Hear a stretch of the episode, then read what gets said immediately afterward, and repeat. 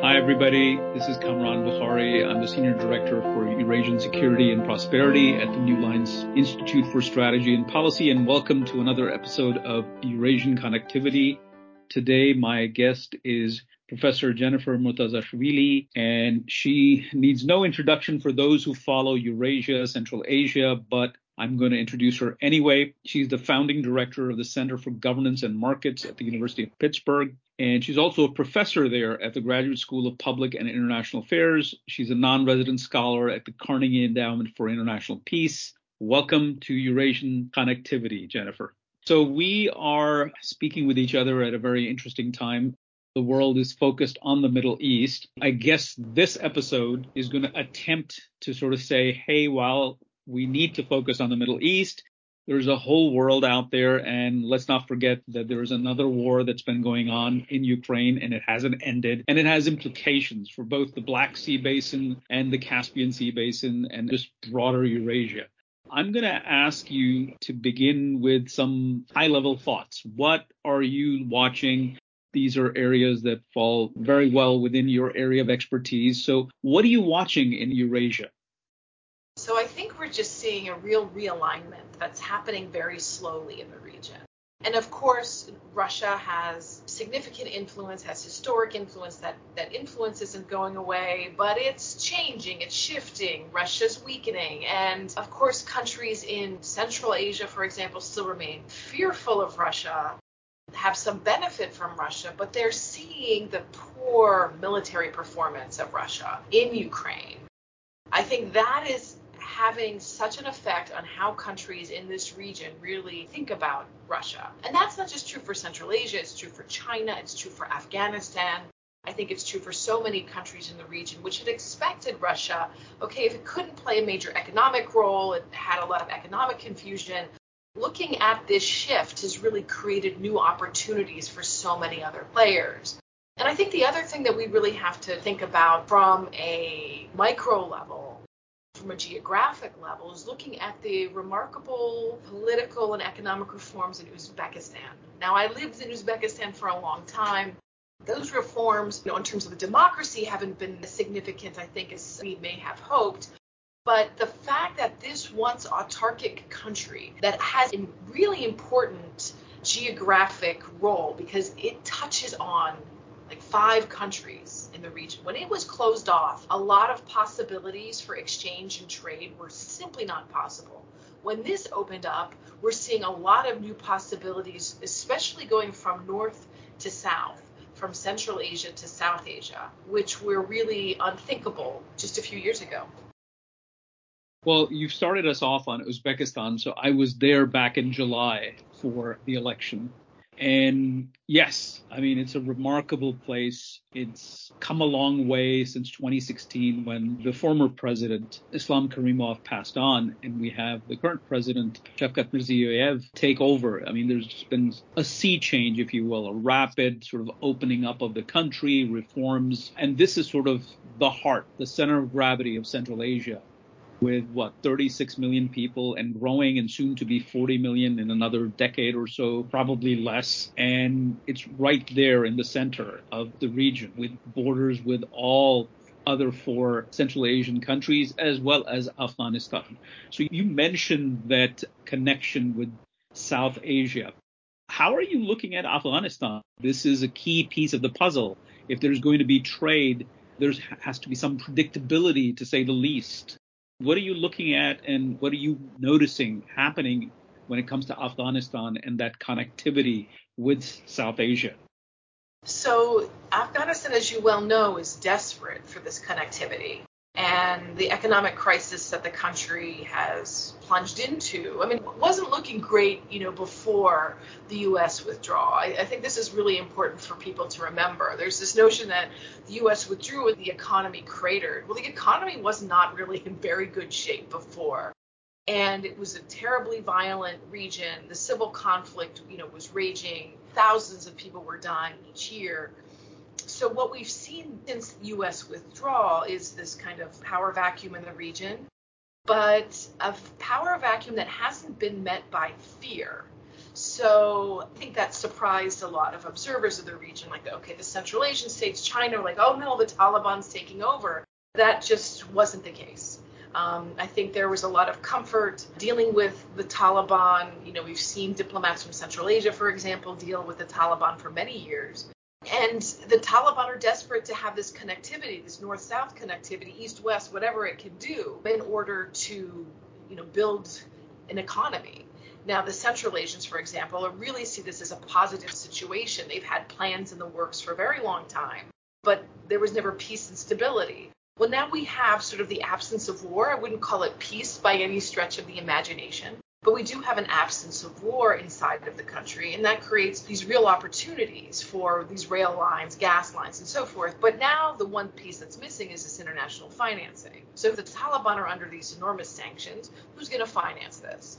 So now we're seeing a huge press, you know, and kind of scrappy, very creative ad hoc solutions coming from Central Asia into South Asia. China sort of standing by, nodding, kind of looking to see how this all plays out. And this is a much more bottom up approach, I think, to the kind of integration that's really important than sort of these top down initiatives that we saw for many years promoted by the State Department. You remember the Silk Road strategy. And I would even suggest by China through Belt and Road Initiative. So, you know, Afghanistan has asked China to be part of Belt and Road, and China sort of nods and says, Of course, of course, you're part of Belt and Road. Afghanistan, the Taliban have asked to be part of CPEC, which is the China Pakistan Economic Corridor, which I'm sure you could talk a lot about. And this has been sort of a failed effort, I would call it. Very costly effort by China. It's sort of Belt and Road Initiative inside of Pakistan. The, the Taliban have said, you know, can we loop into this? You know, can we be part of CPEC? And China's looking at this saying, well, this hasn't been very successful, but it makes the Taliban happy, and we're really concerned about the security situation inside of Afghanistan. So, of course, the Taliban, yes, you can join CPEC. So it makes the Taliban happy, but we're not really seeing a lot of investment come out of this.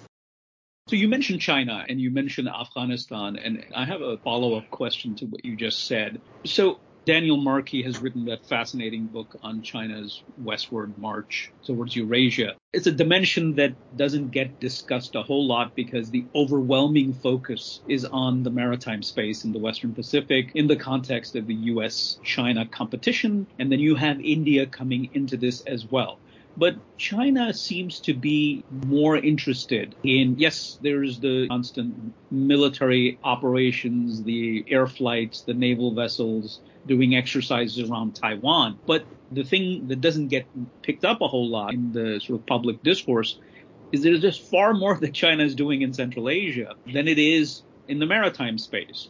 So what do you see as China's approach to Central Asia post U.S. withdrawal from Afghanistan? You've touched on it a little bit, but this place needs security, and the United States isn't doing that anymore. The Russians seem very, very incapable of doing it, at least for now. We don't know what's going to happen in the future, but as long as they're in Ukraine, they're not going to pay much attention to any place else. They couldn't do much in the South Caucasus with the flipping of the balance of power between Azerbaijan and Armenia. It's almost like the Turks saw any opportunity. They helped the Azerbaijanis and the Azerbaijanis did something that basically shifting everything that existed since 1994 in terms of who controlled what territory. So in this context, security is a big issue. Do you see China? It's pushing in geoeconomically, but do you see China also looking at filling that security vacuum because they need security in order to be able to do business? No. I mean, slowly they are, right? I mean, we know that to be the case. So, you know, just to your point about Azerbaijan and Armenia, I think what happened there effectively killed the CSTO. Like when you see Armenians protesting for the United States, and Armenia is such a key important player in the CSTO, the Collective Security Treaty Organization. So, this is the treaty organization that Russia created to sort of counter NATO. This to me signals the complete collapse of that alliance. And you match that with Kazakhstan and Kazakhstan's refusal to stand by Russia in terms of its invasion of Ukraine. This was a country that had called in Russian troops, right, just a month before Russia's full scale invasion of Ukraine, you know, called upon the CSTO. And now we're seeing this completely, I think, disintegrate. We are seeing Russia's invasion of Ukraine cause the collapse of the security alliance. So, yes, we can't look at China's rise in terms of provision of security without thinking about Russia's weakening in this area. Now, people who look at this region, this Eurasian heartland, this continental part of Eurasia, have always said, you know, Russia provides the security, China provides the investment. We're going to see a shift in this. Now, I'm not an expert in China. I don't have any insights into what China's doing, except for what I'm observing in the places that I care about in this heartland. So I'm not an expert on China's security policy by any stretch of the imagination. But now we're seeing the establishment of these Chinese outposts in Tajikistan, for example, and these security outposts. They're not full military bases, but they've been going up for the past several years, which shows us that China, number one, doesn't believe that Russia has the capacity to protect this border between Afghanistan and Central Asia. So this is the Tajik Afghan frontier where Russia says they have 10,000 troops there. We don't know the status of these troops. I was actually talking to colleagues in Tajikistan just a couple of weeks ago saying, give me verification that these troops are still here. How many are still there? If Russia has this deficit of troops that it's trying to recruit into Ukraine, how can we be sure that there are 10,000 troops remaining there? And then we've seen, you know, the poor military performance. So China looks at this and, of course, is concerned.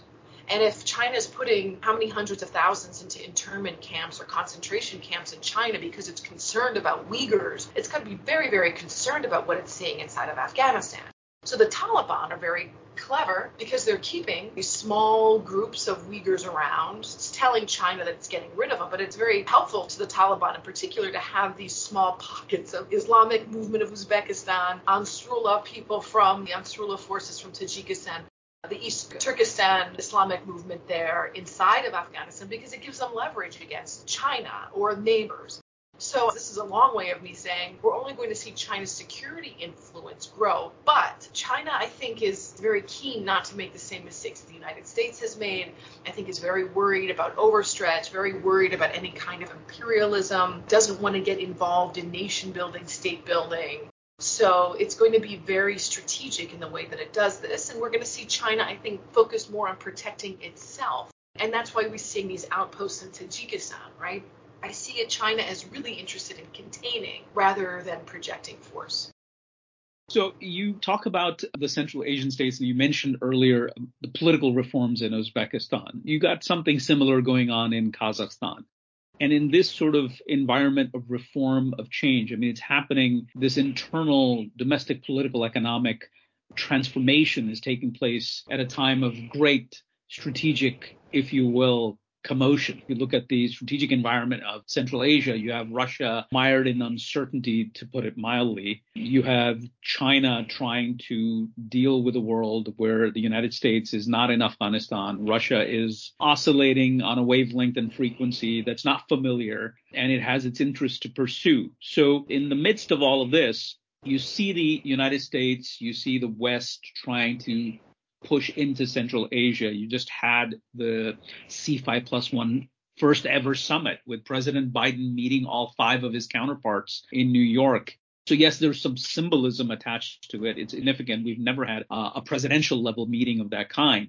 And yes, the same Central Asian heads of state met with President Xi before they met with President Biden, and they keep meeting Putin.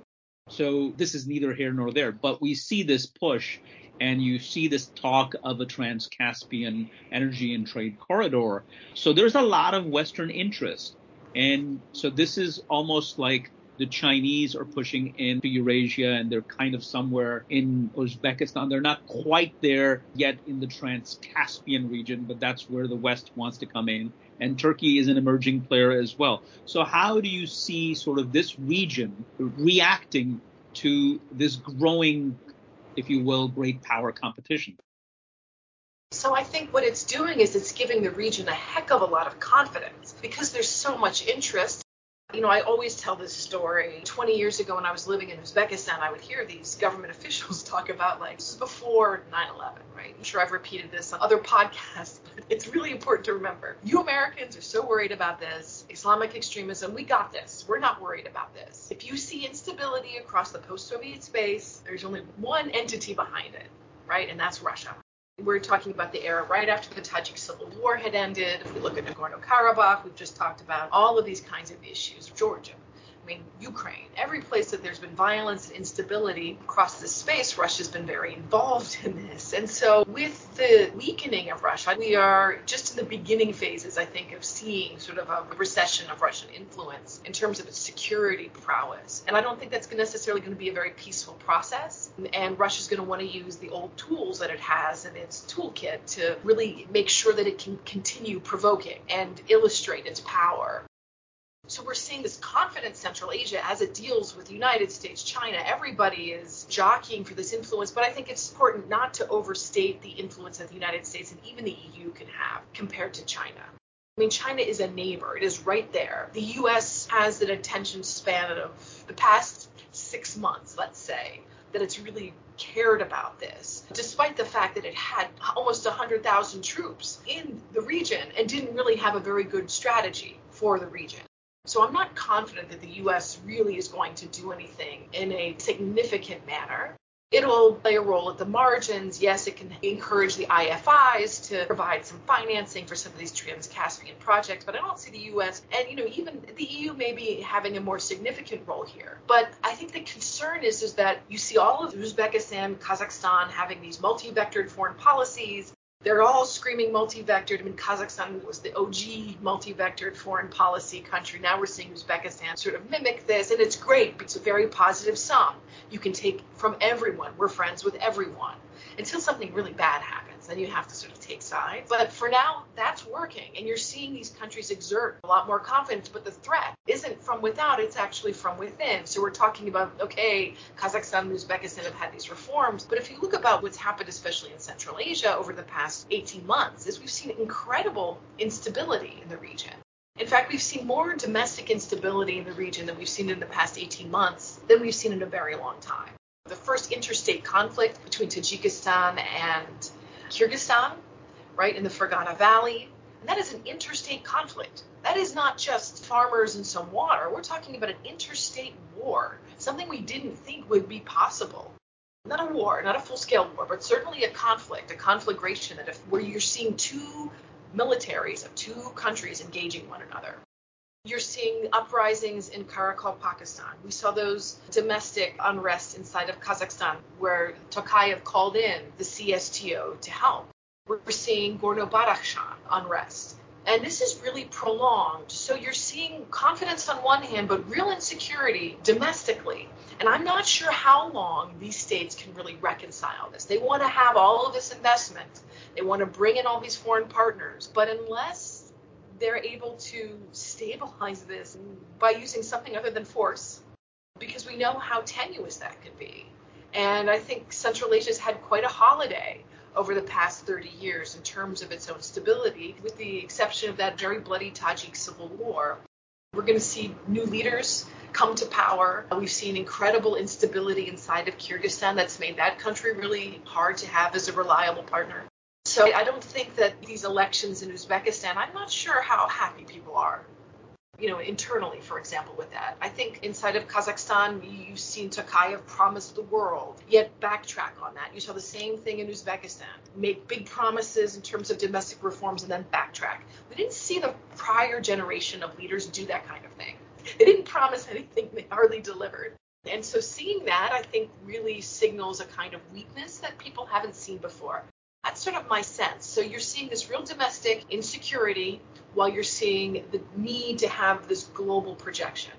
And I think that's something really that I'd like your listeners to watch out for. Well, I'm going to pick up on what you just talked about in terms of the conflict between Kyrgyzstan and Tajikistan. But before I do that, I want to remind my listeners that we're speaking with Professor Jennifer Murtazashvili. She's the founding director of Center for Governance and Markets at the University of Pittsburgh, where she is also a professor in the Graduate School of Public and International Affairs. So you said that there is this conflict that is emerging, this interstate conflict. So if you're Tajikistan and you are already worried about what's happening on your southern flank with Afghanistan, and you're the only country in Central Asia that has a hostile attitude towards the Taliban, everybody else is kind of playing friendly. can you afford to have like a two front situation where you're worried about the north, you're worried about the south, and then there is this transition that has to take place because President Emomali Rahmon is not going to rule forever. And there are rumors or rumor intelligence that to pass it on to his son. And so, but nothing is known for sure. And then he, not too long ago, I guess it was last year, when he openly complained to Putin that, hey, you don't care about us anymore and you're so focused on Ukraine. And so clearly he's worried that the security situation in his neighborhood could leave him in a very, very dicey situation. And he's not confident that the Kremlin will come to his aid. And you said earlier hey, how many troops are there? Is this a priority area for Russia while it's focused on its strategic front yard? So give us a sense of what is Dushanbe thinking? I mean, with this Kyrgyz fault line, if you will, and then there's the Afghan and everything else that's happening. So, I mean, I think Rahmon, if we think about what's going on in Tajikistan, yes, there was a lot of bluster there right as the Islamic Republic of Afghanistan was collapsing. And it was really funny to see Rahmon give these medals to it was like Rabbani and to Ahmed Shah Massoud posthumously. And it was like he was trying to instigate this kind of Tajik nationalism, which I thought actually wasn't directed at Afghanistan at all. To me, he was mobilizing this kind of nationalism in response to what was going on in Kyrgyzstan. So a lot of people focused on what he was doing vis-a-vis Afghanistan and he was going to stand up to the Taliban I think that was all about Kyrgyzstan and mobilizing public opinion in that direction. I think what we've seen in terms of Tajik, Tajikistan's policy towards Afghanistan, towards the Taliban, is now mimicking what we're seeing in Uzbekistan.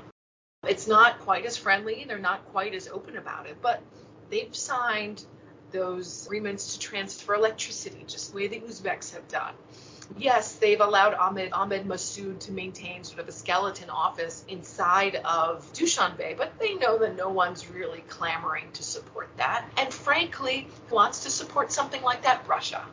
Russia, and in fact, we did see, I think Ahmed Massoud either traveled to Russia or he met with a Russian delegation recently, which was very interesting because of this US Russian strategy. It supported negotiations with the Taliban because it really wanted to provoke US weakness. It wanted to illustrate U.S. weakness. Well, now the Russians are so worried about what's going on inside of uh, Afghanistan that it's happy to have the former Northern Alliance buddies inside of Tajikistan who can kind of hedge with.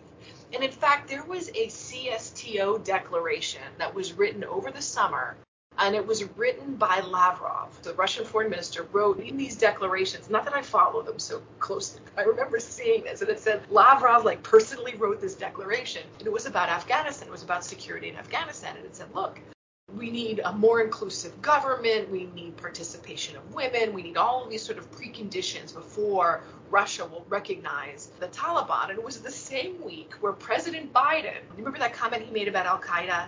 In the Taliban. He said, they're kind of doing our bidding for us. The Taliban said they'd get rid of Al Qaeda and they got rid of al Zawahiri for us. So look how smart I was. It was in August. It was the two year anniversary. That's what it was. And he made this comment saying, look how clever I am. The Taliban do what I say. And then you have the CSTO and Lavrov almost the same week saying the Taliban need to be more democratic, they need to be more inclusive, they need to promote women's rights. And I thought, like, wow, what a strange change of fortune. It almost the CSTO press release looked like something that the U.S. would have said three years ago. And now you see Lavrov saying this. Why does Lavrov care about that? Because the Russians know darn well, and so does Tajikistan, that unless the Taliban become more inclusive, do something about women, it's going to blow again. Because we look at these patterns of Afghan history. Even China is saying the same thing. You can't rule this way it'll blow into civil war. And I think everyone sort of believed this narrative, Taliban 2.0 narrative, we're going to be more inclusive. Look at the Uzbek Taliban, look at the Tajik Taliban. In the New York Times, Haqqani wrote, We've changed. No, they've not changed. And countries in the region know that, especially Russia, especially Tajikistan. So they're hedging. But can Tajikistan afford a two flank war? No. But is that what Tajikistan's doing? Absolutely not it has really turned back its rhetoric towards Afghanistan. And you're seeing trade delegations coming now, and you're almost seeing like the same kind of normalization that you're seeing with the rest of the Central Asian republics. So before we flip over to sort of the Caucasus, I want to delve into that and pick your brain on it. Where do you see Iran in all of this? Now, Iran is so quote unquote busy in Middle East, and it's kind of like, if you will, disconnected from its northern flank. And the northern flank, from Tehran's point of view, is hostile given the relationship with Baku and the alignment between Azerbaijan and Israel, and now the alignment between Israel and Turkmenistan. So where do you see Iran? I mean, is Iran going to do anything? I know they're really heavily involved in Afghanistan and they've got these relations with Tajikistan government and factions there because sort of the linguistic historical relationship. But do you foresee Iran doing anything in Central Asia, or this is kind of like its strategic backyard that it just doesn't want to tamper with? So we've seen under the new presidents definitely a move towards Central Asia that we hadn't seen, for example, in a very long time. And we saw President Mirziyoyev visit Tehran a few months ago, and we've seen the Iranian leader visits Central Asia as well in recent months. So we're certainly seeing an uptick in these kinds of relations. And I think for the Central Asians, it has to do with Trans-Caspian issues, I think. It has to do with trade, commerce. We need more routes south. We need to divert our trade and commerce in other directions because we just can't deal with Russia and frankly don't want to be dependent on China. So yes, China has a much greater influence in the region, but I think as China's influence increases, you do see, you know, kind of a public backlash against China. I mean, certainly in Kyrgyzstan, right? You see this, you feel it. People are not afraid of talking about this. So that's what I think is driving that. Now, Iran is very interested, and, and I think this just sort of aligns with Iran's broader policy towards establishing itself as a greater, not just regional power, but continental power, let's say that. So they definitely see their role, of course, in the Middle East, but they want to be involved in the region. And they see the decline of Russia. They could complement, you know, Russia's decline, provide another perspective on it. But I don't think that Iran will ever be a serious player because of the Sunni Shia issue was one, and the real apprehension of countries about Iran's role in exporting terrorist organizations. That really frightens the Central Asian republics, and that's been a major tool of Iranian foreign policy. I mean, we're seeing this play out with Hamas, Hezbollah. The Central Asian states aren't really interested in that. So, switching gears here to Iran's rival Turkey.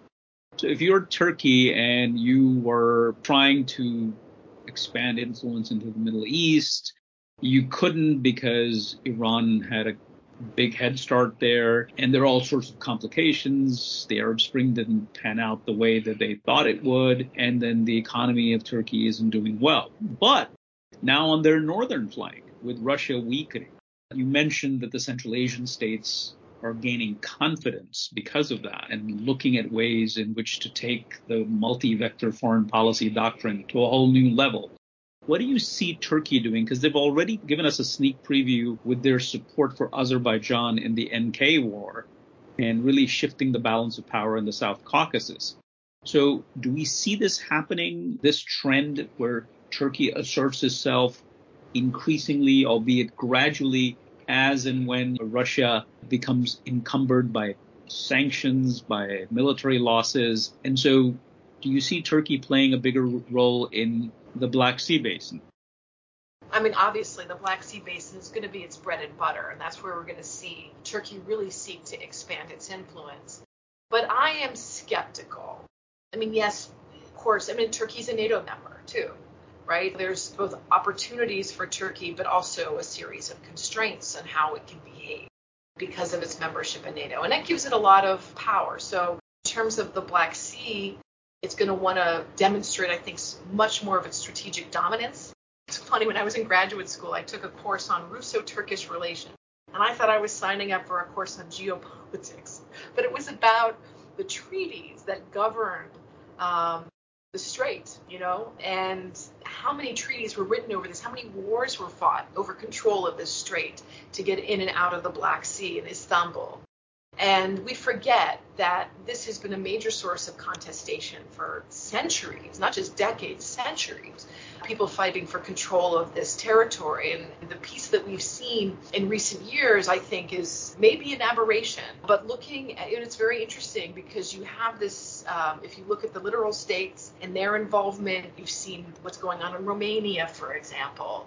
Russia targeting those rockets that are hitting Romanian border, and now the Romanians really say that they're going to start fighting back against this.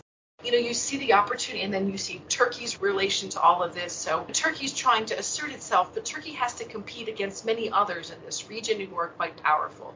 So, you know, Romania, for example, that's the EU. Then you have Georgia on the other side, which is sort of caught between a rock and a hard place. And then, of course, you have Russia. We do see like Turkey really trying to exert itself. One, we see this in the Middle East, what it's trying to do, Hamas and Gaza, but also now in Central Asia, where it's trying to assert itself. And just this past week, we saw this Turkic Union summit, which people really like to talk about and color me skeptical about the role of these regional players. There's been a lot of talk about Turkey, Iran, Qatar, and their role in this sort of continental landscape. I just don't think countries in the region really have an appetite for any of them in a really sustained way. They don't see countries that have their domestic act together. Qatar really plays, I mean, Qatar's sort of a different, you know, different story. They've got resources and they can mess around in ways that other countries can't without domestic constraints. But I'm very skeptical of claims that we're going to see the, you know, Turkey and Iran in particular play a really significant role. Think regionally they will, but anything extended far outside of their core territory, we're not. So, speaking of that, and we're coming up to our stopping point. So, I'm going to ask you a last question, and it has to do with your idea of confidence. So, we see confidence on the part of Azerbaijan now that it has taken control of Nagorno Karabakh. You see Kazakhstan taking risks, if you will. Do you see countries like Azerbaijan and Kazakhstan, which seem to be like the two principal players in, in terms of trans-Caspian trade, do you see them coming together in a significant way? And will we see in the coming years a significant rise in trans-Caspian commerce? I think absolutely. I think this is where like the Iran Turkey things, you know, sort of from the outside, I'm not seeing it. So here, not only do you have interest, but you also have resources. So of course it'll take additional resources to develop this infrastructure, but with Kazakhstan and Azerbaijan, you're talking about two very resource-rich countries that can afford to invest and they have skin in the game in ways that other countries do not or cannot.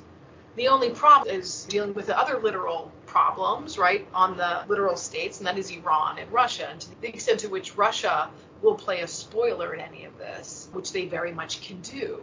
It was really interesting to see Azerbaijan was invited to that forum of Central Asian leaders right before they all went to the United States. I can't remember what forum it was. There's been so many of them that have brought them together. But I'd actually want to maybe wrap up by asking you a question, and it's about Pakistan. It's a country we actually barely touched on during this discussion. Where another place where I think we're seeing this confidence is Pakistan. And just recently, this past week, Pakistan booted out 2 million Afghan refugees. And I think that will test Afghanistan quite a lot. For seeing, you know, 1.5 up to 2 million Afghan refugees now return to Afghanistan. You have a very poor Afghanistan that can't really support these people. There's no infrastructure, there's no housing, there's no nothing. This will be a huge tax on Afghanistan and really will put enormous pressure on the Taliban. I'm curious to know from your perspective what you really see as driving this. To me, this is an extraordinary amount of confidence for that government, this caretaker government, to do this at a time when a lot of people have spoken about terrorism and the threat of the TTP. But this could really backfire against the Pakistanis and really destabilize things in the entire region in ways that I think Pakistan may not be very happy about. Yeah, I don't see this as sort of a move that portrays confidence. It's more fear, it's more reactive. As for the caretaker government, it does what the military establishment wants it to do. It does doesn't have that kind of mandate. So yeah, for them it's a bit shocking that this was done during this time period. But it's kind of understandable that if you want to do something like that, do you want to wait for an elected government to come in that may or may not play ball and have its own imperatives and its own compulsions? So it's easy to get it done through a caretaker government. Now, what will actually happen? You know, what benefits this will bring to Islamabad? It's just not really clear to me. Pakistan is going through probably a very, definitely an unprecedented political economic situation. We've not seen this level of political chaos and economic chaos in the history. I mean, as you know, problems, whether political or economic, financial, they're chronic. They've been going on for decades. They go back to the earliest days of the founding of the republic. But I think we're at a point where they've run out of options. And when I say options, I mean they just don't have the financial wherewithal to deal with the situation. So if you look at what uh, the needs of Pakistan are and what they're able to sort of get as commitments in terms of financial assistance, whether from IFIs or whether from allied nations in the Gulf, China, the United States, there's a huge financing gap. So I, I mean, they've definitely dodged a bullet in terms of a default but it could be that this is like kicking the can down the road more than actually dodging the bullet. But we're just going to have to wait and see. There has to be some major strategic shifts vis-a-vis India. Afghanistan is a problem of their own making. They put their sort of weight behind the Taliban. And even before the Taliban came back in the 80s and the 90s, they were leaning towards one particular faction uh, and made enemies out of the minorities. And so I think that they don't have good solutions. So this is kind of like, oh, we have terrorists and we're we're financially broke, so let's send a message to the Taliban that we're not going to house your people anymore. So what does that do? How will the Taliban react? I mean, it doesn't solve their TTP problem. I mean, if they think they're going to solve the TTP problem this way, I mean, it operates on its own logic and it doesn't really have to do with Afghans uh, living in Pakistan because, I mean, how many people are part of TTP versus 2 million Afghans? So, I mean, this is not going to solve their problem. But, but it's not the first time Pakistan does something attempting to solve a problem and creating more. So this is just kind of more of the same yeah, I just can't imagine that countries in the region are really pleased with this. I mean, at all, because it's going to create really, really challenging problems. I mean, we're only just beginning to see this. I mean, if they want connectivity with Central Asia, this is the wrong thing to do. There's no shortage of problems with Afghanistan that Pakistan has to deal with. This is like creating another one and not solving the original problem. So yeah, but anyway, I think we've come to the end of this episode. I'd love to keep talking because this is stuff that you and I are both interested in, and I'm sure our listeners are interested in, but we'll definitely have you back. Folks, that was Professor Jennifer Murtazashvili from the University of Pittsburgh. She was my guest for this particular episode. You can follow her work at the Carnegie Endowment for International Peace at the University of Pittsburgh. She's on Twitter and continue to follow us at New Lines Institute at www.newlinesinstitute.org. And this is Kamran Bokhari signing off for now from Eurasian Connectivity. Take care.